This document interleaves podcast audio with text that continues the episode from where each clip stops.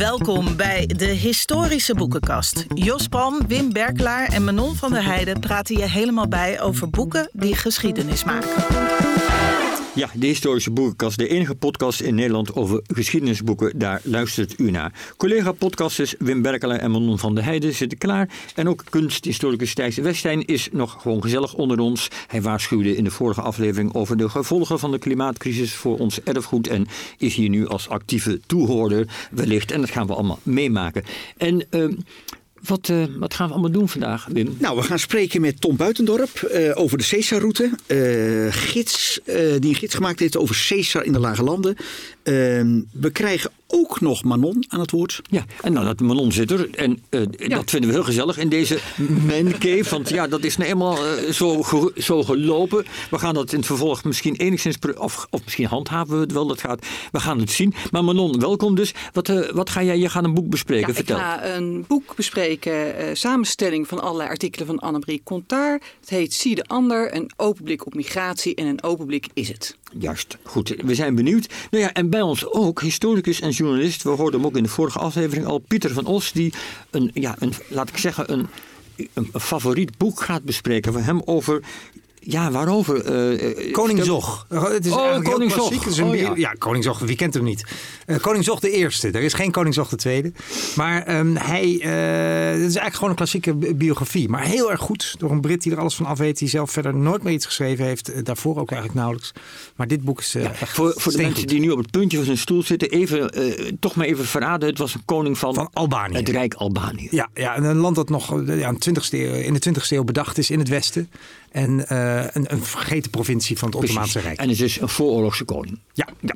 Goed, daar gaan we straks naar luisteren. Maar nu eerst Caesar in de lage landen. Hij kwam, zag en overwon, maar dat was niet zo vanzelfsprekend als we denken.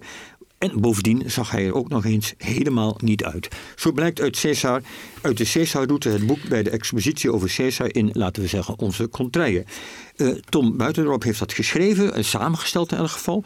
Um, je schreef ook eerder een monografie over Caesar in, uh, zelf. Um, sinds eergisteren is de tentoonstelling te zien in Museum Het Hart in Amsterdam, zo moeten we het geloof ik zeggen. Uh, wat maakt nou dat Caesar zoals ik het inschat, Tom Buitendorp toch al minstens jaren in zijn ban heeft. Hoe komt dat? Ja, ik vind het vooral fascinerend bij Caesar dat de, de, invloed die zo iemand heeft, die schrijft een, een verslag. En dat dat tot op het heden eigenlijk doorwerkt. En ik vind het ook heel fascinerend dat ons beeld van Caesar. Uh, ja, Nelke Noordelijk heeft wel gezegd: geschiedenis is fictie, maar dat het inderdaad fictie blijkt te zijn. En dat die fictie toch ook weer doorwerkt in het heden. Dus dat vind ik, ik vind de man Caesar op zich, ja, nou ja, daar heb ik niet zo heel veel mee. En ik verdenk hem ook van wat minder sympathieke karaktertrekken, zeg maar. Maar dat hele proces eromheen, wat hij gedaan heeft en de invloed die dat heeft gehad en hoe dat gemanipuleerd is, ja, dat, dat, dat vind ik fascinerend. En dan is het heel bijzonder en ook verrassend dat je dan in Nederland uh, juist daar documenten van aantreft. Het, de, de Bello Gallico, het oorlogshandschrift van Caesar, de oudste versie, ligt hier in Amsterdam in een kluis. Recent is er een kleizegel ontdekt, dat ligt in het Allerpierson met een afbeelding van Caesar, beelden in Leiden van Caesar. Nee, maar je kunt ook hier gaan kijken. Er zijn ook in de lage landen dingen die een ander beeld van Caesar oproepen. Dus Goed. dat vind ik ook fascinerend. Ja, daar, daar gaan we dadelijk uitgebreid over praten. Wow. Wat ik me ook afvraag, Caesar, ik, ik, kijk ook even naar de mensen aan tafel, Wim, Pieter, Thijs, Manon. Uh, One-liners te over. Hè. Ik kwam, zag een overwon. Uh, ook gij, Brutus. Uh, de Rubicon oversteken, letterlijk een, een, een, een, spreekwoord geworden. Dankt die man ook aan, laten we zeggen, een vermogen tot drama. Uh, zijn naam. Mag ik, uh, mag ik uh, aftrappen met een, een hoogleraar uit Utrecht? Zijn naam is me even ontschoten. Was een collega van de Utrechtse historische Pieter Geil. Hoogleraar oude geschiedenis. Die heeft een heel, dat was een enorme collegetijger. Die heeft heel weinig geschreven. Die heeft één kleine monografie over Augustus geschreven. En die is heel negatief over Augustus. En die is heel pro-Caesar. Want Caesar, nou komen we dicht bij jou Jos. Caesar is een vent. Caesar laat zich zien. Augustus is een brave bureaucraat. Een saaimuts. Een uh, figuur die uh, alleen maar regeert. Dus er zit iets in dat beeld van Caesar, waar, waar Tom zo over gaat spreken. Zelfs bij zo'n hoogleraar, bedaagde hoogleraar oude geschiedenis in de jaren 50, die dus die monografie over Augustus schrijft, die zegt dan ja, die Augustus, nee. Maar Caesar. Ja. Maar het is de eerste echte dictator eigenlijk uit de geschiedenis, mag je misschien wel zeggen. Ik kijk even naar anderen, wat, hoe zij daar naar kijken. Ik zie mensen al verbaasd kijken als ik dit zeg, maar zo mogen we het toch wel noemen. Ik gewaagd hoor.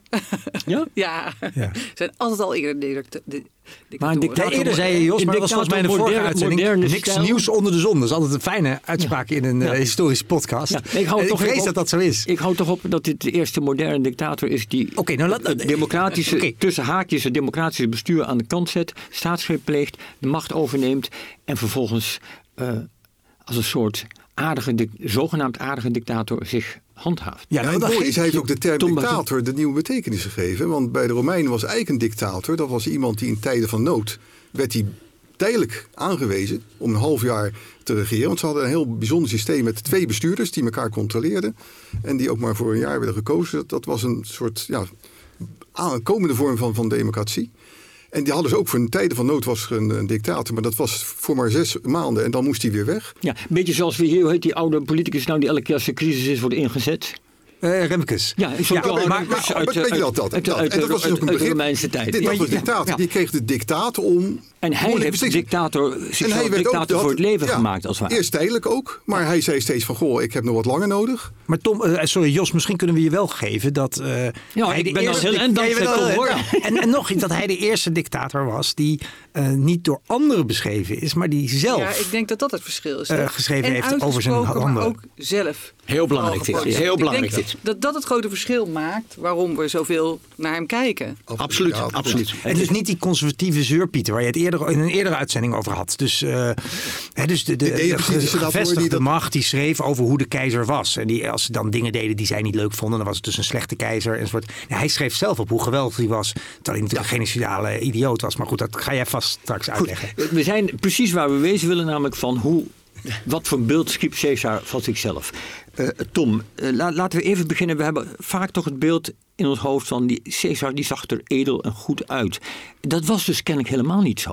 Nee, en dat is ook wel fascinerend. En ik kwam daar eigenlijk door een toeval op... doordat ze in Leiden, het Rijksmuseum de Oudheden... een, een beeld hebben, een beetje een vergeten beeld... had ook aan Caesar werd toegeschreven.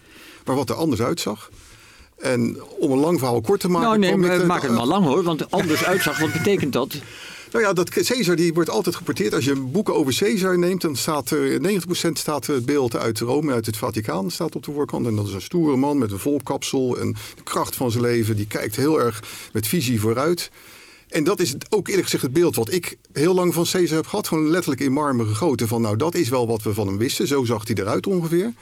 Ook nog omdat juist in die periode was de Romeinse portretkunst, is er ook beroemd om geworden. Was het zo dat je mensen heel realistisch afbeelden. Ja, je hebt het zelfs over dat de Romeinen een, een neigden naar verisme. Dat die term ja, muntje. ja. Dus je zou dan denken, hoe kan het dan dat dat, dat beeld van Caesar wat wij hebben, dat dat dan niet op waarde is? Maar ik wil, dat toch, is het- maar ik wil even toch nog Ja. bij dat.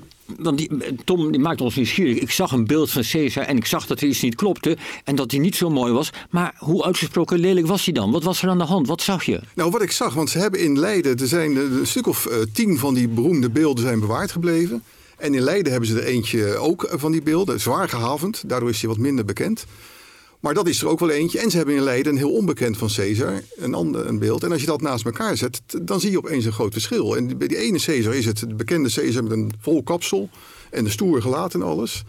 En die andere Caesar is het een Caesar met een heel weinig haar en een klein plukje haar wat naar voren steekt, om dat dan nog een beetje te camoufleren. Eh, maar ook helemaal niet dat stoere uiterlijk. En had hij een- ook niet, een, eh, ja, je, want je bouwt het prachtig op, Ja. je maakt het heel spannend. Had hij ook niet iets van een bult op zijn kop? Was er niet iets met het, met het hoofd? Absoluut, dat was een interessante ontdekking. Want eh, dat spoor leidde toen naar een beeld wat ze in Italië hebben gevonden. Dus één beeld wat uit zijn eigen tijd is. dat is door een matige kunstenaar gemaakt. En daardoor is het eigenlijk niet zo bekend geworden. Eh, zijn ogen zijn bijvoorbeeld een beetje raar weergegeven. Dus er is altijd wel gezegd, "Mwah, maar matig product. Maar die heeft aan de zijkant een verdikking op de schedel.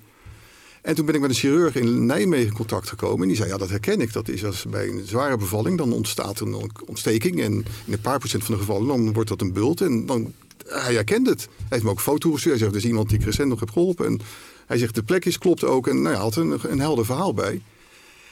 En het was, wat Wim ook al even aangaf, het is, was de tijd juist dat mensen heel realistisch werden weergegeven.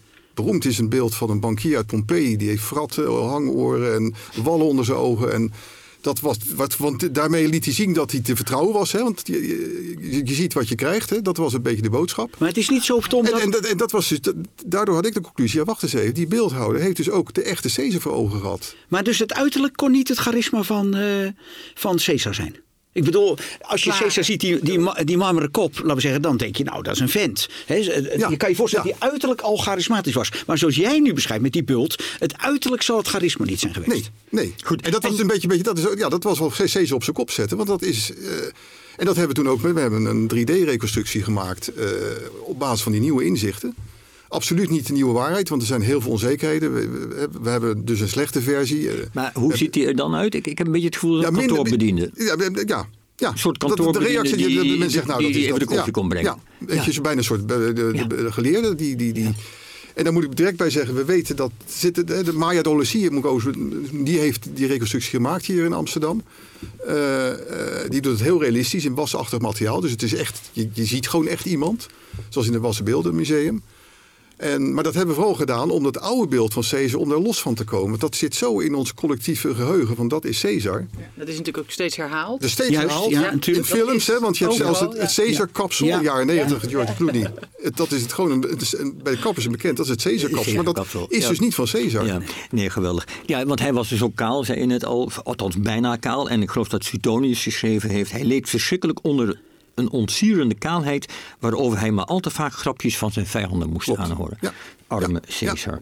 En dan waren er ook, ook nog soldaten die een lied zongen van... Die, dat hij de kalende vrouwtjesdief was. Ja, precies. En dat is op zich ook wel fascinerend. Want, Want als je even naar de hele macht tijd... ero- ero- erotiseert. Nou ja, maar dat dat ook gezongen kon worden. Dat is ook wel interessant. Want ik denk dat bij wijze van de soldaten van Poetin... als die zoiets nu zouden zingen... dan zouden ze denk ik niet lang... eh, Hebben ze een probleem. dan hebben ze een probleem. Goed. Dus dat zegt ook wel iets over Caesar. Ja, ja, Dus dat is ook interessant. wel En wat, wat zegt het over Caesar? Nou ja, dat er kennelijk in dat leger. Want ook bij mij is wel het beeld van Caesar een enorme potentaat, een dictator. Maar kennelijk was er in zijn leger wel de ruimte om dat soort dingen te zeggen. Ja, of hij was zelfverzekerd genoeg. Of hij was zelfverzekerd maar En, dat, en dat kon soldaten dus wel. onder de soldaten ook, of zoiets? Oh nee, het schijnt, het, het, het verhaal is, en het wordt redelijk geloofwaardig geacht, dat dat een lied is wat gezongen is tijdens een parade. Dus ja, wat hij gewoon gehoord heeft en waarvan degenen die dat zongen, de kennelijk hebben gedacht, dit gaan we overleven. Of had hij humor?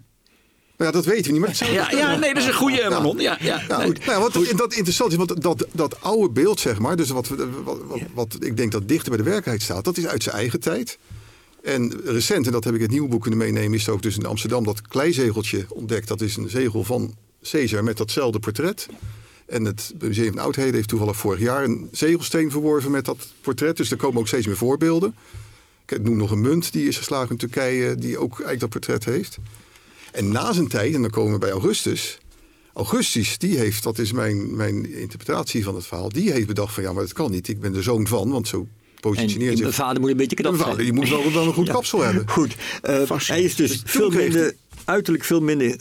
Sorry, je wou nog Ja, iets nou zeggen. ja, en toen kreeg hij dat, dat, dat, Augustus heeft hem eigenlijk dat imago gegeven. Precies. Goed, hij was dus uiterlijk minder heroïs en mooi dan gedacht. Eh, misschien was hij van binnen ook banger of angstiger of, of onzekerder dan we denken. Dat weten we eigenlijk ook niet. Wat leert zijn aanwezigheid in de lage landen over zijn karakter en over zijn kunde?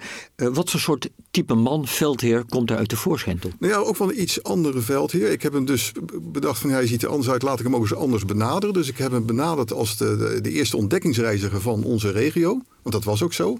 Want hij kwam hier en het was eigenlijk nog nauwelijks kenden ze het gebied. En ze hadden een heel vervormd beeld van de wereld, ook van Nederland, hoe dat eruit zag. De kust heel anders. Dus het was voor hem onbekend terrein. En pas sinds kort zijn er voor het eerst kampen uit zijn tijd gevonden. En weten we dat hij twee keer naar Germanië is gegaan en twee keer op dezelfde plek. Toch een beetje zekerheid zoekend. En hij is in Engeland twee keer op dezelfde plek geland. Hij heeft ergens in, de, in onze regio is hij een keer teruggekeerd op een oude hoogteburg, omdat hij die ook kende. Dus ik geef in mijn verhaal van ja, als je hem probeert te begrijpen. En hij, hij beschrijft ook dat het best allemaal gevaarlijk gebied is. En dat, het, dat je voorzichtig moet zijn en dat je de veilige routes moet nemen.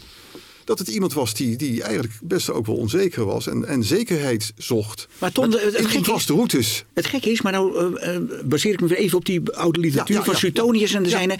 Als je dan denkt even aan die moord in 44, gaat mij niet om die moord, maar dat er altijd geschreven wordt in die oude literatuur. Caesar was zelfverzekerd, hij sloeg alle waarschuwingen in de wind. eh, hij zat daar, ik zal maar zeggen, bij het Forum Romanum en Brutus Cassius en, en collega's konden met z'n allen doodsteken omdat hij de zaak onderschatte. Dat lijkt dan weer zo'n man waar je denkt, die, ik ben er.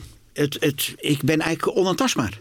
Nou ja, maar dat is een, dat wat je ook in de Noorden. Hij maakt inschattingsfouten. in het noorden leidt hij zijn grootste nederlaag omdat hij een enorme inschattingsfout maakt. Omdat hij denkt dat hij daar wel onder controle heeft en dat hij zijn bondgenoten heeft. En hij wordt die, door die bondgenoten uh, Ja. zijn leger. Je, je duidt op een slag die hij verliest. ja, hè? wordt, eh, gewoon een heel legioen wordt, wordt, eh, wordt in de pan Dus gegooid. er zat dan een soort zelfoverschatting of mis... Ja, want dat is ook heel... Overmoed. Overmoed, overmoed, het- overmoed. Dat is een goede term. Want het wordt heel mooi zichtbaar, want er wordt dus een, een compleet legioen van hem in, in, in de Lindenlaag volledig afgeslacht. Ja. En hij zegt vervolgens, ik, de grote Caesar, kom het jaar erop terug, want ik zal er eens even wraak nemen. En dan gaat het weer mis. Juist. En dat is, ja, dat is wel heel. Dat, dat zijn dus twee keer achter elkaar. eh, ja, Ja, jij hebt eh, hem bestudeerd in de Nederlanden. Je hebt daar eigenlijk twee belangrijke bronnen voor. Hè? De opgravingen, nieuwe opgravingen Ja, die er ja. zijn over Romeinse forten, kampen en dergelijke. Ja. En natuurlijk zijn beroemde boek over de Gallische oorlog. Ehm, heb jij enig idee wat die Caesar toen hij hier voor het eerst rondliep wel niet heeft moeten denken en voelen? En zit ik hier tussen waar ik altijd over gelezen heb dat er echt barbaren bestonden en nu ben ik er? Hebben, we- we hebben daar enig idee van? nou ja, je krijgt wel het beeld dat het eh, werd ervaren als iets wat heel. De rand van de aarde werd het ook wel genoemd. Het, het was echt heel ver weg. Eh, en mensen in Rome schrijven er ook wel zo over van hij is nu wel echt heel ver weg. Dus het, het, het was heel spannend. En het was een totaal andere wereld die, eh, die, die, die, die niet goed kende en wel probeerde te begrijpen. Want dat maakt het ook wel fascinerend. Hij staat bekend als de, de, de generaal en de vechter. Maar hij heeft ook echt observaties van wat die stammen, hoe dat werkte. En dat probeer ik ook wel aan te geven, dat daar ook wel meer waarheid in zit dan, dan, dan vaak wordt gesteld. Er wordt vaak gesteld, ja, hij overdreef heel veel. En tot Ja, zege over hij overdreef ook. omdat En hij daarmee indruk kon maken in, In Rome, Rome. Hij moest Ja, voor de ja. Senaat. Hij, moest, Ja. hij was nog, dat is ook wel belangrijk om te zeggen, hij was toen nog geen dictator. Hij moest elk jaar opnieuw van de Senaat toestemming krijgen, ik mag weer verder. Dus hij moest met een jaarlijks verhaal die Senaat overtuigen. Wat, en, dat eh, was, en, en het interessante ook is, wat we waarschijnlijk van hebben, zijn die jaarlijkse rapporten. En die zijn bij elkaar ge- gevo- gevoegd. Een rapport? En volgens, ja, een rapport, ja, hij hij, moest een verslag schrijven naar de de Senaat Rome. Dit heb ik gedaan, zo is het gelopen. En, en hij, het lijkt er ook op dat hij ook niet de kans heeft gehad doordat hij vermoord is, om dat nog eens een beetje naar zijn eigen voordeel te herschrijven. Dus hij meldt ook herhaaldelijk dat hij de, de- eigenlijk wel de oorlog gewonnen heeft, dat hij de zaak voor elkaar heeft. En dan zien we het jaar erop dat het toch weer niet zo is. Dus daaruit kunnen we opmaken van hey, dit zijn echte. Tussentijdse verslagen. Tussentijdse Ook verslagen. weer niets nieuws onder de zon. Nee, wat nee, even- maar dat maakt het wel razend interessant. Ja, Want is ook voortschrijdend inzicht wat in een- eigenlijk hier? Waarom was hij hier? Ja, dat is ook heel interessant. En dat is ook meteen de impact naar het heden. Want hij, eh, ja, over zijn, echte beweegredenen is heel moeilijk te achterhalen. Want we kunnen niet Ja, maar wat, hoofd wilden de kijken. Romeinen hier? Maar wat hij, hij- wat hij zegt is van, eh, hij, hij schetst het verhaal van, joh, eh, heel lang geleden zijn de Galliërs tot in Rome doorgedrongen. Die hebben daar enorme schade aangericht. En ik ben de enige die dat kan voorkomen, want dat gaat weer gebeuren. Want aan de andere kant van de Rijn wonen de Germanen. Nou, die zijn verschrikkelijk. Dat is echt een zo sterk volk. Die gaan die Galliërs, zeg maar, ik zeg het even eenvoudig hoor, maar die gaan die Galliërs opdrijven. Die, en als we niet ingrijpen, als ik Caesar niet ingrijp, gaat ons dat weer overkomen. Dus wat ik moet doen, ik moet Gallië tot aan de Rijn, moet ik onder Romeinse invloed brengen. Puur als een soort preventieve oorlog om, Expansie voor expansie om Rome Ja. te beschermen. Ja, ook zo'n heerlijk oud, eh, ik bedoel Vietnam, Amerika, expansie voor, be- voor bescherming. Dat, dat begint eigenlijk al, ik durf het bijna niet te zeggen, maar dat begint al bij de Romeinen. Ja. Preventive war. Maar het was, dus geen, het was dus niet een heel bewust beschavingsoffensief vanaf de Romeinen. Het is meer, eh, wat Manon net al impliceert, het was een soort defensief, eh, een defensieve actie. Nou ja, dat is zoals Caesar het verkoopt in Rome. Wat we natuurlijk niet weten, het kan best zijn dat hij was eh, een, een heel geniaal politicus, dat kan je het wel zeggen op veel vlakken. Dat hij donders goed doorhoudt van als ik dit ga doen, dan krijg ik een trouw leger en dan kan ik later de, de, de macht meegrijpen. Maar dat, dat heeft hij nergens opgeschreven. Maar het is wel uiteindelijk zo gebeurd. Zo is het Daar wel komen we dadelijk nog ja. op terug. Ik wil Ja. toch nog even wat iets langer stilstaan Ja, bij het verblijf hier. Eh, of hier. Niet, Nou niet letterlijk hier, maar wel bijna hier. Bijna, bijna. Ehm, ehm, hij staat ook bekend als een man die vrede slachtpartijen Ja. Le- Kun je daar, wa- waarom, hoezo en wat? Nou ja, dat is ook wel interessant, want hij gaat naar Gallië en hij, weet zich, hij positioneert zich bij die Gallische leiders als de man, als de enige man die hen kan beschermen tegen die eh, Germanen. En hij grijpt dan ook zijn kans om, als er eens een keer wat Germanen het land binnendringen, om die aan te vallen. En het lijkt erop dat hij, wat voor ons heel moeilijk te begrijpen is, maar dat hij daar ook in overdrijft. Eh, Wij zouden niet gauw met genocide te koop lopen, maar dat hij juist zegt, joh, Hij schept erover op. hij schept erover op. Ik heb gewoon 430.000 Germanen, want dat schrijft hij, met vrouwen en kinderen, die heb ik gewoon allemaal vermoord.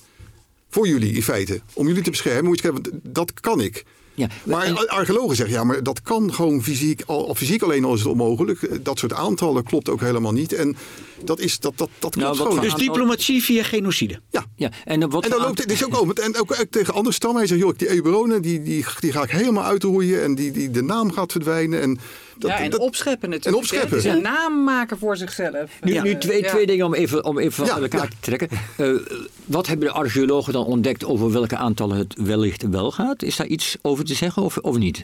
Nou ja, er is wat over te zeggen. Dat er, er zijn beginnen schattingen te komen van hoeveel mensen leven er überhaupt in deze regio. En dat kom je ook gewoon op lage waren er nog geen 400.000. En dat, dat kan, En dat, dat kan niet. mensen op het land blijven Moeten werken. we- Dus niet iedereen kan vechten. Wat Caesar over het grap, dat geeft Ja. hij zelf ook heel eerlijk aan. hè. In zijn verhaal geeft hij dat aan. Ja, joh. hij heeft berekeningen, hè? hij heeft helemaal berekent bere- ja. zelf ook. Het is ook heel grappig dat hij dat zo berekent. En dat, ja. eh, en dat is ook het grappige aan het Caesar. dat Je moet hem ook anders lezen. Dat, ja, dat, dat, dat, Je moet hem wantrouwig lezen. Tom Holland zou bijvoorbeeld, eh, we hadden het in de vorige aflevering over Tom Holland, dat hij wel eens vaak soms iets te weinig wantrouwen heeft bij zijn bronnen. Maar dat, dat moet je bij Caesar dus Absoluut. wel hebben. Ehm, wat ik me dan ook afvraag is, ehm, was dat nou gewoon of niet gewoon? Want kijk, we kunnen natuurlijk heel makkelijk vanuit onze, onze tijd roepen wat een genocidale moordenaar. Maar misschien was het wel schering en inslag als je carrière wilde maken als veldheer. Dat je daar toch minstens een, volk, een half volkje moest hebben uitgemoord. Of, of hoe zit dat? nou ja, dat is ook weer zo fascinerend. Want hij schrijft dat dus. 430.000 mensen uitgemoord. Dat meldt hij aan Rome. En de reactie die uit Rome komt is, eh, ook weer even in mijn eigen woorden, het simpel gezegd maar, dat die 430.000 uitroeien is geen enkel probleem. En dat, is, dat hoort erbij. Maar het feit dat hij in de aanloop naar dat gevecht onderhandelaars gevangen heeft gezet, ja, dat kan niet, want dat is schending van het oorlogsrecht. Dat is niet netjes. Dat is niet netjes. Hij En dat heeft is niet stamhoofden gevangen gezet en tegelijkertijd ging hij moorden. en toen ging hij moorden. En dat, dat kon niet. En dat was niet dat die Romeinen zo goed waren. Dat was puur eigenbelang. Want zij onderhandelen met heel veel volkeren. En als je natuurlijk de reputatie krijgt van... ja, als je die met die Romeinen gaat onderhandelen... en je wordt gevangen gezet en je volk wordt vermoord... dan moet je niet met die Romeinen onderhandelen. Dus ze hadden in Rome een belang om dat niet zo te doen. Dus het was niet zo van, wat zijn wij een goede Romeinen. Maar, maar daar hadden ze bezwaar tegen. En dus zelfs daar is toen, en dat is een, een historisch moment terugkijkend... wat hier Want? in de regio is gebeurd... Want toen heeft eh, Cato de Jonge, die heeft toegezegd van als Caesar terugkomt in Rome, dan moeten we hem gevangen nemen en dan moeten we hem aan die Germanen uitleven eh, als genoegdoening. Wacht even. Vanwege dit... Vanwege dit Maar niet van die 430.000. Cato is lid dat- van de Senaat. En dus eindelijk zeg je dat die kritiek van Cato, dat hij daarmee de staatsgreep van Caesar heeft uitgelokt. nou ja, je, we kunnen het niet bewijzen, maar het is wel opvallend dat wat eigenlijk schetst, creëerde hij wel de situatie dat Caesar niet alleen kon terugkomen, want dan zou hij gevangen worden gezet. Net zoals Poetin als hij hier in Den Haag eh, zou, eh, zou tevoorschijn zou komen. En Caesar heeft later is met zijn leger naar Rome gegaan. En er staat nergens, dus ik kan het ook niet bewijzen dat Caesar dat heeft gedaan omdat Cato. En er waren ook, het is ook complexer dan dat, er zijn meer dingen gebeurd. Ja, want je moet ook nog niet vergeten, je hebt natuurlijk eh, het driemanschap met Pompeius en Absoluut, Crassus. ja. Dus je hebt, je Heel hebt al de eh, druk op de Senaat. ja. Maar hoe complex, Maar het is wel een element dat je denkt van nou ja, maar hoe complex ook, eh, Caesar heeft zijn carrière eindelijk in de lage landen opgebouwd. Dat- nou ja, daar, zit wel, ja, hij heeft ook in Rome ervoor al dingen gedaan. Hè, dat, dat moet, maar Ja. wat hier gebeurd is, is wel Maar belangrijk. zijn geweest. basis van zijn macht ligt eindelijk hier. bij hij leger. met dit leger, wat hij hier heeft gecreëerd. Ja, Ja. Ik heb zo'n beetje geschat dat een derde van de Gallische oorlog heeft zich in, in, in, in, in Belgica afgespeeld. Dat is wel een veel groter gebied, hè, tot aan de Seine en de Marne. Maar er zijn hier inderdaad belangrijke dingen geweest, absoluut. Als je nou naar het optreden van Caesar in deze contraille in de lage landen kijkt, ehm, zijn manier van doen, zijn handelen, zijn angsten, zijn zekerheden, is de latere dictator al herkenbaar? Nou ja, dat is heel moeilijk. Dat vind ik heel moeilijk. Want het is ook nog een keer zo, dat, dat vind ik dan ook een interessant detail. Dat die eerste grote inschattingsfout, die maakt hij als hij terugkomt uit Engeland. En dan hoort dat zijn dochter in het kraambed is overleden. Dus dat is best persoonlijk dramatisch nieuws. Maar wat is dan die verkeerde inschatting? Nou ja, dus hij hoort dus dat zijn dochter is kraambed overleden. Hij, er is net een enorme misoogst. Dus hij moet met die Gallische leiders aan, aan, aan tafel gaan zitten en organiseren dat zijn leger gevoed wil worden. Dus hij kan niet naar Rome terug. Terwijl hij weet dat zijn dochter is overleden. En dan maakt hij de inschattingsfout dat hij, wat hij nog nooit had gedaan, dat hij één leger, anderhalf legioen, heel ver weg plaatst, omdat daar dan ook nog graan was, om hun daar dan te laten overwinteren, omdat daar genoeg graan was. En dat leger wordt, blijkt dan later, volledig eh, geliquideerd. De- de- de- Haast niemand overleeft dat. Waarvan men nu zegt, ja, dat is gewoon echt een, dat was ook heel ver weg van de rest. En dat is een inschattingsfout geweest. Ja, En dan is het dus moeilijk inschatten, ja, is dat nou, eh, misschien ja, heeft dat wel mee te maken gehad, misschien toch wel, dat hij ook in een persoonlijke, het, het was wel een mens uiteindelijk. Ja. En dat maakt het zo ja, best fascinerend. Van hoe, hoe, hoe grote rol heeft dat gespeeld? Ja, wat heeft voor grote rol gespeeld? Nou ja, het, het, feit dat zijn dochter. Uh, dat soort dingen, gewoon dingen in het persoonlijke en leven. Hij niet terug kon, hij, ja. hij zakelijk moest blijven, hij dingen moest regelen. Uh, ja. Ja, en, en uh, helemaal tot slot nog die kaalheid. Hè. De, we hadden het in het begin over die kaalheid. Heeft dat in Rome nog een rol gespeeld toen hij eenmaal de macht ja, greep? Jos, uh, nee, ja, nee, heel Jos, nee, en Jos is een Gerard Reven liefhebber, hè? Nee, ik ben, de avonden, Karel van Reven. Ik ben, ik ben gewoon benieuwd. Ja, uh, ik maakt het voor een dictator uit? Of oh, jij zit wel rijk begroeid, spreek met mij. Maar goed, luister nee, maar, het, ja, heeft dat nog uitgemaakt dat hij lelijk was of heeft het, is dat helemaal geen probleem geweest? Nou, het Weten we daar iets van? Nou, eigenlijk minder dan we denken. Want het zou best wel eens kunnen zijn dat het in de tijd van Caesar helemaal niet zo'n probleem was. Want hij, er werd over gezongen en, en er werden opmerkingen over gemaakt. En dat het pas Augustus was die daar een probleem van maakte. Dat zou best wel eens kunnen. En Caesar, hij, hij, Suetonius, die we ook best wel een beetje kritisch moeten bekijken, die laat Caesar daar dan wat moeite mee hebben. Ja, we weten zelfs niet helemaal zeker of dat ook echt zo is. Want Suetonius die, die, die schiep gaas allerlei beelden die, die het verhaal uh, versterkten. Dus dat is eigenlijk een spannende vraag. Misschien is het wel zo dat Caesar iets had van, ja, weet je, het zij zo. En hij had, had en hij, liet zich, hij, liet, hij had macht. Hij had dus macht en ik, hij liet zich zo denk, afbeelden. Ik denk, het was een à la Max Weber charismatisch leiderschap. Met visie, doorzettingsvermogen, een idee. En daar heb je macht bij. En dan maakt het niet uit hoe je uiterlijk eruit ziet. het niet. Dat, trek, dat nemen de mensen op de koop toe dan. Ja. Ja. En, in de tijd en van het het maakt je misschien uiteindelijk sowieso aantrekkelijk. En in de tijd van het verisme kan het zelfs zo zijn geweest dat mensen zeiden, nou die laat gewoon zien zoals die is. En dat is, en daar sluit ik af, en dat is ook het beeld wat in Amsterdam te zien, het echte Romeinse beeld. Daarvan zeggen we dat het meest waarschijnlijk is dat het iemand uit de tijd van Caesar is geweest, of kort daarna, die zich wilde afbeelden in de stijl van Caesar. En die dus dat kapsel heeft. Dus het werd kennelijk in zijn eigen tijd gezien als zo. Daar kon je mee voor de dag komen. Juist. Goed, Tom, dankjewel. De tentoonstelling is dus vanaf zaterdag 16 september, dus eergisteren, te zien. En die duurt geloof ik tot... Uh, 20 mei volgend jaar. 20 mei volgend jaar in het Hart in Amsterdam. En daar moeten mensen zeker naartoe gaan, uh, vermoeden wij. Uh, je boek heet dus De Caesarroute, gids bij Caesar in de Lage Landen. De boekbespreking van Manon van der Heijden. Zie de ander een open blik op migratie. Zo heet de bundel verzamelde historische opstellen van de in 2021 overleden historica Annemarie Cotard. Een boek dat zowel een eerbetoon is aan haar werk, maar tegelijkertijd ook meer is, want ze schrijft over migranten en nieuwkomers en over onze kijk op hen. En dat is een zaak waarmee we altijd nog worstelen. Manon, uh, jij las het boek. Uh, heeft het nog steeds zeggingskracht? Ja, absoluut. Leg uit. Um, nou, ik denk eigenlijk om twee redenen. Uh, haar manier van werken is uh, een, een, manier waar we eigenlijk steeds minder aandacht voor hebben gekregen. Dus dat hele persoonlijke, dat naar migranten kijken vanuit het individu, naar hun verhalen, naar hun ervaringen zelf. En dan tot komen tot interpretaties, in plaats van alleen kijken naar groepen en naar structuren. dus ik denk dat dat een heel belangrijke manier is. of de manier waarop die zij uh, gebruikte, om nog steeds te gebruiken als methode. Uh, maar wat ook bijzonder actueel is, zijn de verhalen die ze laat zien. Hoeveel er mythevorming is rond migranten, de manier waarop ze zijn gekomen, hun achtergrond, wat voor motieven er zijn. Dus ik denk dat het boek actueel is op verschillende fronten. Hey, maar dat eerste, dat eerste deel. Jij zegt, uh, zeg jij nou, zij beschrijft die verhalen rond migratie omdat ze individuele mensen hier en nu of 10, ja. 20 jaar geleden benadert. Ja. Hoe deed ze dat? Ja. Nou, ze ging dus echt op zoek naar mensen. Hè, dus ze ging naar ze toe, uh, soms ook uh, buiten Nederland. Dus uh, ze ging naar Suriname, overal naartoe om daar verhalen op te tekenen. En wat haar kenmerkt is haar openheid. Dus ze staat totaal open voor de mensen, probeert zich in te leven, probeert echt te luisteren, vraagt naar hen hun ervaringen. En ik denk dat allebei de methoden, zeg maar de meer structurele methode met kijken naar categorieën, dat dat ook een hele waardevolle is. Maar dit is eentje die we soms een beetje vergeten zijn. Hè? Als we gaan kijken naar het zeer waardevolle onderzoek van de broers Lucassen over migratie, die tellen en het, het uh, kwantitatieve onderzoek doen. En dat is natuurlijk enorm belangrijk, maar daardoor zijn we soms ook wel eens vergeten de mens erachter. Het gaat niet alleen om categorieën, het gaat om mensen, om individuen. En dat is eigenlijk wat zij steeds benadrukt. Hey, maar zij Want was, je, ja, ja, sorry. Nou, maar zij, zij zal toch niet zomaar een doorleefgeefluik zijn geweest van die individuele verhalen. eh, maar ook, neem ik aan, kritisch verstaan hebben met die mensen die ze bezocht. Hoe Nee, doet ze dat? zeker. Maar wat, ze, wat natuurlijk heel erg helpt, en dat zie je.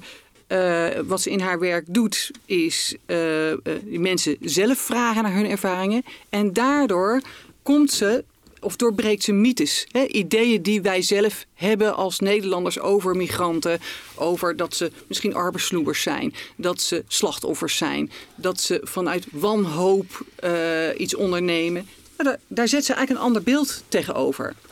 Ja, nee, want, want even haar werk in, in, in het grote geheel, dat is eigenlijk, mag je misschien wel zeggen, een soort staalkaart van nieuwkomers, migranten die de afgelopen honderd jaar Ja, naar Nederland precies. zijn gekomen. Hè? Ja, Dus de juist. Indische naar- Nederlanders, Chinese handelaren, alles, iedereen, Ja, alles. Surinaamse Eh, verpleegsters, Belgen, eh, Belgen ook, ja. Gastarbeiders.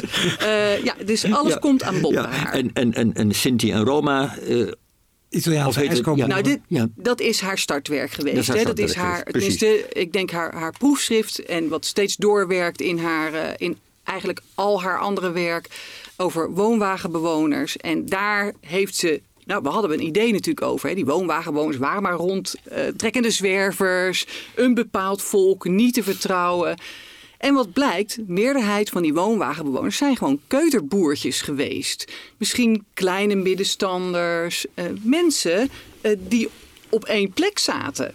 En, maar die niet rond konden komen. En dus ook naar andere ja, werkzaamheden de, de. BBB-stemmers van toen, bij wijze van spreken. Die uitspraak. en- Nee, maar goed, dat is natuurlijk een heel ander beeld van, eh, van eh, nee, dus mensen die dan uit Precies. verre landen zouden komen. Dus dat is heel En interessant. dat het zigeuners zijn en dat het een bepaalde categorie is. eh, de gypsy travelers, zoals vaak in de eh, theoretische categorisering zeg maar, van de wetenschappers eh, is neergezet. En daarvan heeft zij heel duidelijk aangetoond: nee.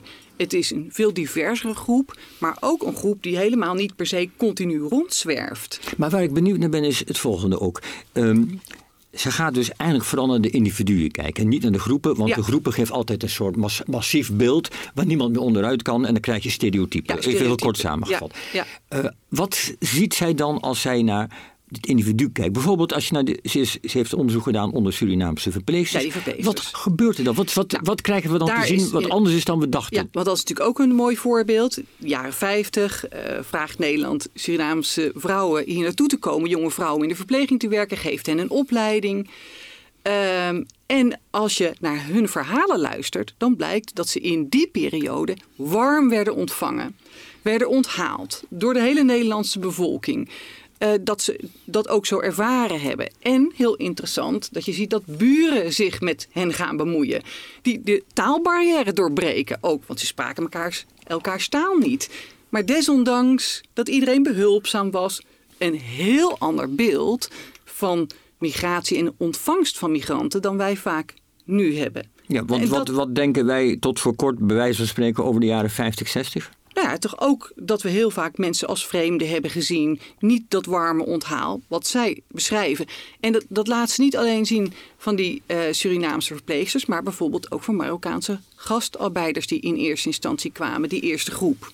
Maar eh, Manon, even deze vraag aan jou. Is het niet zo dat ze dat soms eh, wellicht iets te ideeel of te idealistisch ziet? Ik denk even in de jaren 50 van het onthaal van die Spaanse en Italiaanse gastarbeiders die hier kwamen, waarvan altijd die seksuele jaloezie was. Dat is ook erg beschreven in Jaarboek van Vrouwengeschiedenis en anderszins. Die seksuele jaloezie van mannen die dan, eh, die Italianen en eh Spanjaarden die hier kwamen, die dan met die vrouwen op de dansvloer stonden en met die vrouwen naar huis eventueel naar bed gingen. Dat gewoon die jaloezie er was.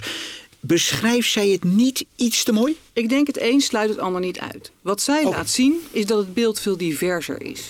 Hè, En dat je af moet van die stereotypen. En dat is denk ik het belang van haar methode.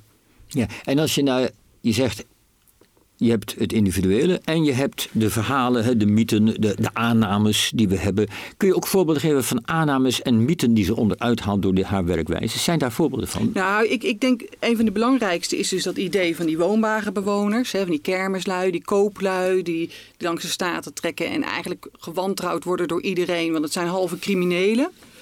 Eh, ehm, dat vind ik een heel goed voorbeeld. En dat is ook iets ja, wat ze steeds terug heeft gehaald in haar werk. En waardoor, en dat is echt een, een mythe geweest die ze heeft doorbroken.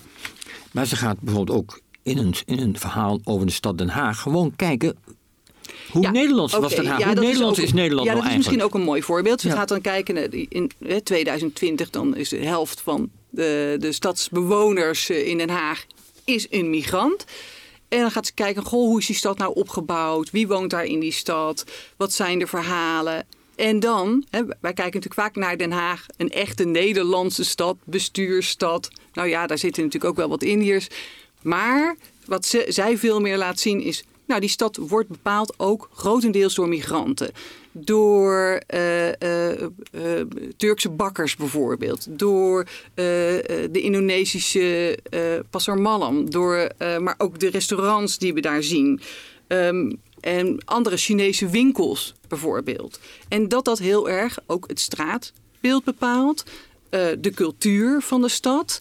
En, en veel diverser dan we vaak veronderstellen. Ja, dus Nederland is niet zo Nederlands als we denken. Zeker Ja, niet dat is in eigenlijk wat ze wil laten zien. Ja. En, Ja. en nog even terug naar dat, naar dat individuele niveau. Eh, waar ik meteen aan moet denken is, we zijn natuurlijk geneigd... eh, sommigen van ons althans, meteen migranten, nieuwkomers... oh, die zijn zielig te vinden. Dat is vaak een eerste neiging. Zijn zielig, mensen hebben het moeilijk. Zij laat iets anders zien. Ja, zij laten ze eigenlijk zien, het zijn pioniers, het zijn avonturiers.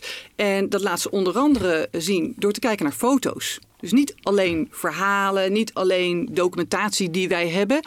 Maar ze is ook gaan, ze heeft foto's gevraagd van mensen.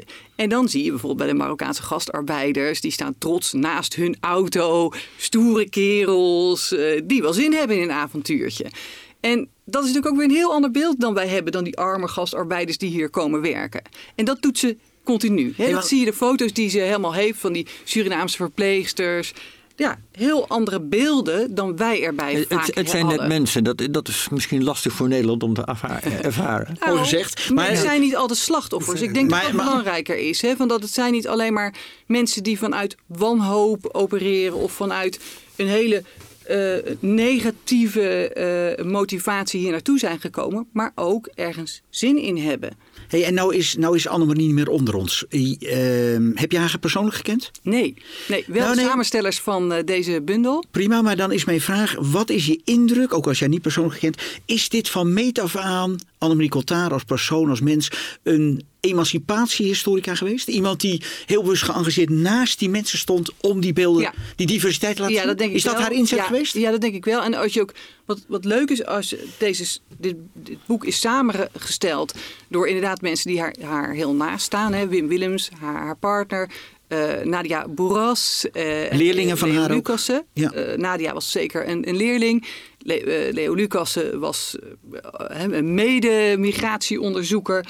Dus zij waren pioniers toen. Hè. Zij zijn degene die het hele migratieonderzoek op de kaart hebben gezet.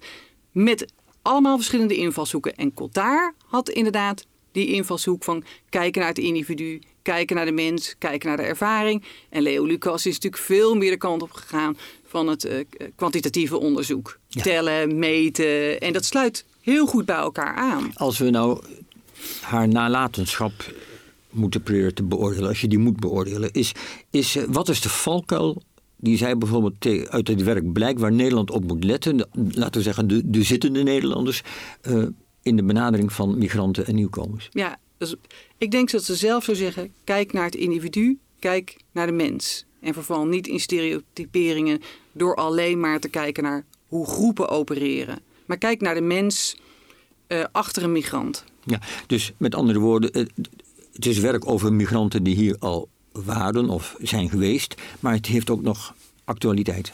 Zeker. Goed. Ja. Eh, Manon, bedankt. Het boek heet dus Zie de ander een open blik op migratie en is geschreven door Annemarie Cotard. De tip van Pieter van Os. Ja, Pieter van Os, de tip van Pieter van Os. Pieter, ehm, je hebt een boek meegenomen, je zei het in het begin al een beetje, eh, over een ehm, Albanese vorst, ergens uit de jaren 20 geloof ik. Ja. Eh, eh, wat, wat is Hij dat was heel jong toen hij, eh, dus jaren 20 zeg je, hij, eh, is, een, eh, hij is uit eh, 95, dus uit de eh, 19e eeuw. En al als twintiger is hij een, ik vind het moeilijk om een Nederlands woord voor te vinden, hij is een warlord. Een, een stam, Een krijgsheer. Een krijgsheer. Ja. Een, een lokale krijgsheer van het, eh, van om het plaatsje Mat en de omgeving. En er waren er verschillende van in Albanië. En eh, sommige luisteraars zullen wel weten dat ze hebben ook Nederlanders verjaagd. Want onze eerste vredesmissie werd geleid door, eh nou, aanvankelijk door meneer Van der Veer, maar uiteindelijk door eh, kolonel Thompson, major bij leven, kolonel daarna, omdat hij dood werd geschoten in Duress, heel heldhaftig. Dat zal ik nu allemaal niet vertellen. Maar die, dat is een mislukte vredesmissie, zoals dat natuurlijk gaat bij vredesmissies. Het waren eh 40 eh marechaussee op gazellenfietsen. Dat is een hele mooie foto van in Albanië. Eh, hier is het allemaal iets minder bekend, hoewel die Thompson nog altijd bekend is. En hij was een van de jongens die hen verjaagd hadden. Hoewel hij daar niet heel actief aan meedeed. Want De hij koning, hè? Ja, deze Ja, zog. ja, deze ja, koning. Waar ik hier een biografie van meegenomen. Ziet er smetteloos uit. Dus eh, als jullie argwanend zijn. Ik heb hem eh, digitaal gelezen. Maar eh, het is een heerlijk boek. Ik dacht, ik moet hem toch voor deze uitzending ook hebben. Maar Pieter, gewoon. even nog voor je verder op die koning ingaat. Ja. Eh, Wat natuurlijk iedereen, althans ik me afvraag. Wat is er met Pieter van Os aan de hand? Dat hij een morbide Oh ja, soort belangstelling heeft voor een koning van zo'n onherbergzaam ooit nog Maoïstisch landje. Wat, wat maakt dat? Ja, daar moet ik natuurlijk eigenlijk netjes beginnen. Ik heb net, ik heb drie jaar in Albanië gewoond en ik schrijf nu, eh, probeer nu een boek te schrijven, non-fictie, dat zich afspeelt in een stadje in Albanië, dat heet Lusne. En daarvoor lees ik natuurlijk van alles wat los en vast zit. En aardige is aan Albanië, het is een beetje een gat in onze, een zwart gat in onze Europese geschiedenis. Dus er is niet zo heel veel te lezen. Wat ook wel weer prettig is. het is overzichtelijk. En dit is een parel dat ik tegenkwam in Maar je hebt er boeken gewoond, over Albanië. je- je kent ik heb er gewoond eh, je- eh, omdat ik man van ben. Ik ging met mijn vrouw mee naar eh, Albanië, die daar diplomaat was. En, ehm, en, en we kon, toen mochten ook niet meer voor de krant schrijven, voor NRC. Omdat ze, het is een heel klein landje, iedereen kent elkaar. Ehm, en zij was daar de ambassadeur. Dus dacht ik, nou, een boek. Hè, mag dan kan ik het uitgeven als ik weg ben. Maar het is nog steeds niet af, het boek. Waarom mag je niet voor de krant schrijven als je in Albanië Ja. zit? Daar begrijp ik helemaal niks van. Ja, dat is omdat. Maar dat is een beetje een zijpad. Omdat eh, de, de Albanese ambassade in Nederland. die moeten ook dingen doen. en die vertalen alles wat er over Albanië verschijnt. Dus als ik schrijf de, dat de, de huidige premier. ook een soort zog. Edi Rama, een kleurrijke grote meneer. ook een boef. Als ik schrijf het is een boef. dan heeft mijn vrouw problemen. Nee, maar als dan- is een geweldig kerel. dan staat de oppositie op de stoep. Ja, dus eh, het is gewoon een heel klein land. Geschiedenis is veilig. Ja, het is dus in de omvang niet eens zo klein. Het is drie, vier, drie kwart van Nederland. Maar er wonen veel minder mensen. Iets meer dan 2 miljoen. Ze zeggen 3 miljoen, maar er zijn al een miljoen vertrokken. En, ehm, en in deze tijd, van Zog terug naar Zog, in de jaren 30, in 1938, als hij moet vluchten, ehm, is 98% analfabeet. Dus de, de mensen die eh, er bestuurlijk toe doen, 2%, dat is al helemaal een heel klein groepje. En dat is, maakt het ook overzichtelijk. Hey, Pieter, waarom moest hij vluchten? Hij moest vluchten omdat de jaren 30 was natuurlijk ook de tijd van het fascisme. Hij had ingezet op Mussolini, omdat hij een zelfverklaarde koning was. Hij heeft zichzelf tot koning gemaakt. Dat heeft het Westen wel geaccepteerd in de jaren 20. Daarom zocht de eerste. En ehm, hij, had zijn, eh, pa- hij had alles gezet op Mussolini. Want hij had geen kapitaal. Een koning zonder kapitaal is natuurlijk lastig. Hij wilde het land een beetje moderniseren. En hij was ook wel een beetje besmet door het fascisme. Er was ook een zoggroet. Dat ik zo voor de luisteraar even, dat is dat je je hand maar als een soort ja. Eh, tegen de borst slaat. Dus Albanese die elkaar tegenkwamen, hè, die groet elkaar met de zoggroet. Eh, ondertussen werden er wel, was hij ook nog steeds een krijgsheer. En er zijn, nou ja, sommige, Wikipedia beweert dat er meer dan 30 aanslagen op zijn leven zijn gepleegd. Nou, deze man weet dat al een beetje te ontmythologiseren. Maar toch zeker een aanslag of vijf. Waarbij er eentje heel beroemd is omdat hij teruggeschoten heeft. We hebben niet voor niks te maken met een krijgsheer. Dus eh, er wordt een aanslag op hem gepleegd in Wenen. Hij is in Wenen. Waarschijnlijk ook om het uniform te komen, kopen. Waarmee hij op de omslag van het boek staat. Want dit werd niet gemaakt in Albanië. En eh, de biograaf gaat er wat lang achteraan. Maar hij had waarschijnlijk zo'n operette-uniform. Uit Hij een operettezaak uit als, als een dictator zoals je hem eh, een kuifje zou kunnen tegenkomen. Helemaal. En de scepter van Ottokar, een boek van eh, een, een kuifje, daarvan zegt Hergé, schrijft aan zijn uitgever: Je weet toch wel dat Sildavië Albanië is? Want Hergé is op bezoek geweest in Albanië. Dus als je een idee wil krijgen van de jaren 30 Albanië, lees Scepter van Maar, maar even nog dat jaren 30 Albanië, even nog voor ons. Want kijk, een aantal van ons hier kennen Albanië alleen maar van eh Exer Hoxha. Heet En? Verhotja. En. Verhotja. Kennen vooral de linkse medemensen onder ons, kent Enver Dus- Hoxha. Dus daar komen we misschien daar nog wel even op. Maar voor die tijd had je dus deze koning en daarvoor was er helemaal niks. eh. Gewoon wat bergen bij elkaar. Ja, en eh, dat is eigenlijk sinds de oudheid zo. In de oudheid was er wel van alles. Dus er loopt ook nog steeds de Via Egnatia. Ik kijk nu eventjes hier naar Tom. Hè. En eh, ik had, een, een klassicus, een vriend van me, wilde alleen maar langskomen om die weg te zien. Voor de rest wilde hij niks zien. En hij was onder de indruk, want die weg is nog bijna helemaal, in, nou, bijna helemaal intact, is niet waar. Maar je kan dus echt een Romeinse stenen, je kan soms een kilometer over Romeinse stenen lopen, omdat er sindsdien niks gebeurd is. Maar af en toe deze- kwamen ze langs voor een kruistocht. Dat, dat, dat is echt alles. Eh, en, deze- en daarom is het zo leuk om over hem te praten, niet over Hodja. Want daar praten we altijd over. Als we Nou, dat valt ook wel mee hoor. Nou, maar, maar, doe ik eh, ook graag ja. Kom ik graag maar terug. toch even nog dit, Maar nu Zog. deze zog. hè. De, Ja. heeft hij dan ervoor gezorgd dat er zoiets ontstond als een idee van ik ben Albanese, Albanië? Want meestal zijn dit soort gebieden van de een... De ene stam blijft tegen de andere vechten. Hey, heeft hij er een soort eenheid van kunnen maken? Ja, eh, eh, redelijk. En eh, voordat Albanië-kenners luisteren en mij op een donder geven, er is wel altijd het Albanees geweest. Dus die taal, een hele oude taal. Waarschijnlijk van het Illyrisch, daar, de linguisten doen daar heel ingewikkeld, dat is onduidelijk. Maar dat was een Griekse eh, stam, mag je misschien niet zeggen, Grieks volk. Nou ja, een door de Grieken onderworpen, en uiteindelijk door de Romeinen verslagen volk, de Illyriërs. En die taal is er altijd geweest en dat verbindt alle Albanese. Het brengt, brengt ook direct problemen met zich mee als Kosovo, waar mensen Albanese spreken. In het oosten van Noord-Macedonië, waar mensen Albanese spreken. Daar willen we het nu niet over hebben. Hey, maar Pieter, e- eerst even heel concreet. Wanneer komt Zog aan de macht? Maar eh, Zog, die, eh, hij roept zichzelf uit tot koning in 1928. Maar hij is al premier als 17 jaar, 27-jarige in 1922. Hey, en dan neem ik je even mee naar 1938, dat, dat jaar wat je noemt. Ja, maar ik gaf Eh, geen antwoord op jouw vraag. Nee, dat geeft niks. Dat geeft niks. Daar komen we nu op. Ehm 1922, 1938, dan regeert hij dus eigenlijk. Dan is hij, Ja. is hij dan al de facto dictator? Zeker, zeker. Dan is hij zeker. Nee, nee, dictator? dat, dat is hij al als zichzelf tot koning. Oké, en dan komen we in 38. Waarom moest hij vluchten? Ja, dat heb je Ja, net dat- al een beetje ja, maar ik gaf geen antwoord. Ik gaf geen eh, antwoord. Hij zette alles in op Mussolini. Hij moest kapitaal hebben. En de Italianen die verstrekten hem dat kapitaal. Maar namen langzamerhand het bestuur ook over. Dus hij moest voortdurend concessies doen. Als, in het begin is het natuurlijk militaire adviseurs. Maar het eindigt ermee dat zelfs een minister Italiaan is.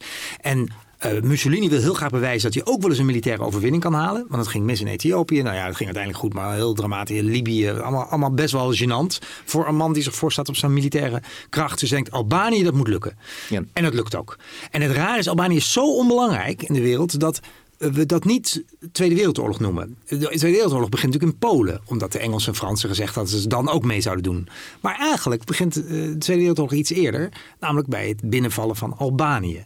Eh, want hij was toch gek genoeg wel een soort Maar van dat zou betekenen dat we de Tweede Wereldoorlog niet bij Hitler, maar bij Mussolini laten beginnen. Ja, dat kan natuurlijk Ja, ook weer daar niet. zit misschien ja, een daar zit probleem. misschien een Dat- probleem. Dat, dat willen we niet. Ja, dan zou je ook in. Libië of Ethiopië kunnen noemen. Hey, maar- fair point. precies. Fair point. Hey, maar het is wel in Europa en Maar- het is toch wel echt een invasie. Maar hij vlucht.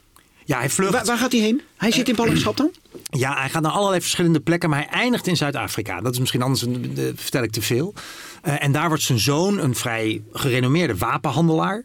En die heeft het ook nog geprobeerd in de combinatie Ja, is ja. dit wel. Nou, het klinkt allemaal heel logisch als je het over Albanië hebt. Als ik over te praten, en ik weet, ik heb natuurlijk niet zoveel tijd. Ik zou hier eindeloos over door kunnen praten. Is het moeilijk is, aan de ene kant eh, heb je een soort Ruritarian novel. Dus de, eh, onze projectie, een soort balkanisme, zoals je Orientalisme hebt. Van kijk eens wat een kuifje land. En dat is het ook. Dus daar kan ik ook van allerlei voorbeelden van geven. Aan de andere kant wil ik Albanië natuurlijk wel serieus nemen. Ik bedoel, die mensen Nee, maar wij nemen het ook serieus. Het siertje, Pieter. maar dat is lastig. Ja. Dat is een hele moeilijke Ja. balans. En die wapenhandelaar, ja, dat is gewoon te grappig om te Maar- die man heeft in de jaren 90 geprobeerd om nieuw koning te worden van Albanië. Nou goed, dus heeft koning? II. In 19? 1997, als Albanië op zijn gat ligt door piramidespelen, Ja. eh, anarchie, mensen lopen rond met Kalashnikovs. En dan denkt hij, nou, nu is de tijd om koning te worden. Dan leeft hij nog. Eh, dat is zijn zoon. Dit is dus de Juist. wapenhandelaar. Ja. Maar, maar jij zegt, ik wil geen grap maken van Albanië. Maar de grap is natuurlijk dat Albanië een grap van zichzelf heeft gemaakt. Want eh, we noemden de naam al, of ik noemde de naam al, Enver Hoxha. Maoïstisch dictator, de enige in heel Europa. no- uitgerekend in Albanië. Ik ben heel benieuwd. heeft, heeft deze koning als het ware een vloertje gelegd voor Hoxha? Net niet helemaal door wat ik zei dat al 98% analfabeet was. En Hodja is als eerste het echt gelukt om dat land te centraliseren. Op een onaangename manier. Het werd een openluchtgevangenis. Maar hij heeft het wel gecentraliseerd. En hij heeft dus iedereen leren lezen en schrijven. Hij heeft elektriciteit gebracht tot de raarste uithoeken van dat uh, bergachtig volkje. Dus nu ook vaak weer gewoon verdwenen. Er waren zelfs treinen op een gegeven moment die mensen in vrijwillige acties samen legden. Nou ja, jullie weten meer van dat linkse Maoïstische verleden dan ik. En jullie weten hoe vrijwillig dat ging. Maar in ieder geval heeft uh, dat, het land is eigenlijk maar één periode gecentraliseerd geweest. En dat was tijdens Hodja. Dat is Maar- nu maar- ook weer een beetje verdwenen. Maar Pieter, zo- zo'n koning, zo'n koning, zo'n balling als koning. Je zag het vaker onder de communisten. Roemenië, Bulgarije. Ja. Maar die zog eh, van jou, die, die zocht de eerste. Die man die zit dan in Zuid-Afrika. Wat doet hij dan? Zit hij de hele tijd te dagdromen. Ik kan ooit een keer terug. eh, naar- Meer dan dagdromen. En de Britten die voelden zich schuldig dat Enver Hoxha zich daar tot dictator ontwikkelde. Want die zeiden, ja, wij hebben geld gegeven juist aan die communistische partisanen. Partisanen, dat is dubbelop, begrijp ik. Maar dus niet aan de nationalistische partisanen, de zogstrijders. Want die deden zo weinig. Een beetje lui. Die, hadden, die dachten, we wachten gewoon tot die Duitsers verliezen. En dan komen we weer aan de macht. Terwijl die communisten vochten echt. Dus de Britten, Britten hebben veel geld aan Hoxha gegeven. Daar voelden ze zich schuldig over na de oorlog. En toen hebben ze samen het tot twee keer toe geprobeerd. Een soort Cuba eh, p- eh, P- Bay of Pigs. Oh, ze hebben zo'n paar keer een plegen? eh, Zogisten. Zoals Maar was Zog daar zelf dan ook bij? Juist, of zat ja, hij Zuid- die zat te wachten. eh, Zog hoopte dan in het zadel te worden. Oh, die bleven, ja. En dat Oké. was hem ook beloofd. Hè? Dus eh, als we gaan winnen, dan... Door de Britten. eh, Door de Britten. Maar daarom hebben ze die mensen ook in mat neergezet. Want dan had je de meest trouwe zorgisten. Maar goed, al, die arme, analfabete, hongerige boeren... hadden opeens enige ontwikkeling gekregen tijdens Hodja. Dat moeten we hem ook nageven. Dus die waren helemaal niet zo loyaal en zocht. Om die rijke patsen weer terug te krijgen. Precies, daar is helemaal geen zin in. Bovendien ging het verhaal in Albanië, door de propaganda verspreid, dat hij al het goud had meegenomen. Nou was er helemaal geen goud in Albanië. Maar zo'n verhaal doet het altijd goed. Hè? Die, die vuile zog, die is hem genokt met al onze rijkdom. Maar is, dus de vraag had niet moeten zijn: is er een lijntje van Zog naar Hoxha? Maar de vraag had moeten zijn: is er een lijntje van Zog naar de maffia van nu? Ja, die is er wel. Ja, dus, dus die, die, die organisatie en loyaliteit en eh, bloedwraak, eh, eerwraak, dat is waarom er zoveel aanslagen hem gepleegd werden. Hij had zoveel mensen vermoord en die, al die families moesten hem natuurlijk ook weer vermoorden.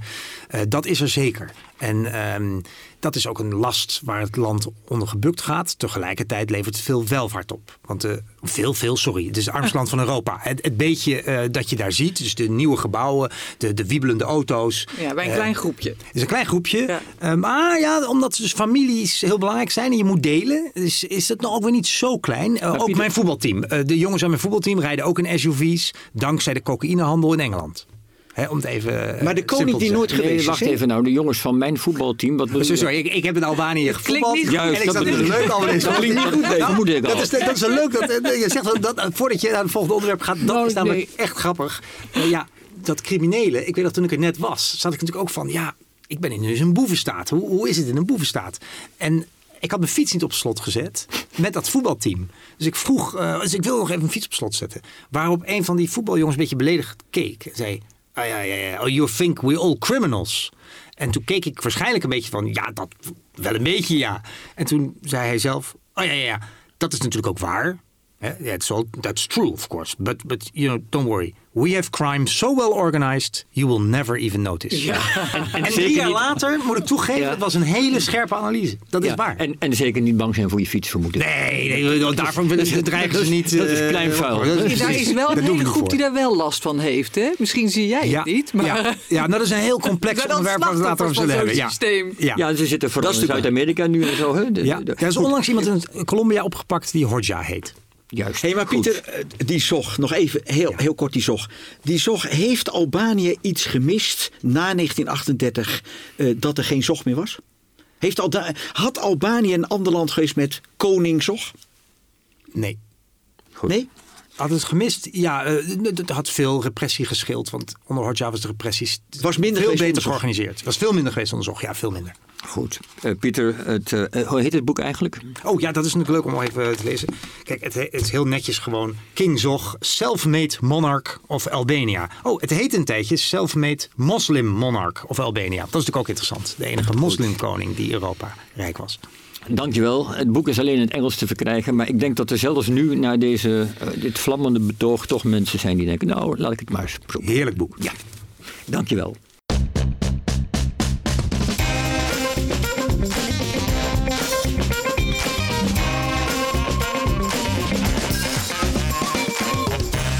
Ja, ditmaal hadden we het in de historische boekenkast over César die zich in de landen, lage landen warm liep voor zijn dictatorschap. We bespraken een historisch pleidooi voor een ruimhartige blik op nieuwkomers en migranten. En we maakten kennis met koning Zog, de eerste en enige, de man die de basis legde voor de maffia in Albanië. Um, over twee weken dus, vanaf begin oktober, is de nieuwe aflevering van onze podcast te horen. Met belangrijke boeken en welbespraakte gasten natuurlijk weer. Dank natuurlijk aan onze gasten van vanochtend. Thijs Westijn, Tom Buitendorp en Pieter van Os. Aan collega-podcasters Wim Berkela en Manon van de Heide. En uiteraard aan Astrid de Jong, de nachtzuster. Die vrijdagnacht op de radio is te horen met haar prachtig programma getiteld Nachtzuster. Zij las de aankondigingen. En natuurlijk ook bedankt Michael van Os voor het verzorgen van de techniek. Je luisterde naar de Historische Boekenkast, een podcast van Historisch Nieuwsblad. Wil je meer weten over historische boeken en verhalen uit de geschiedenis?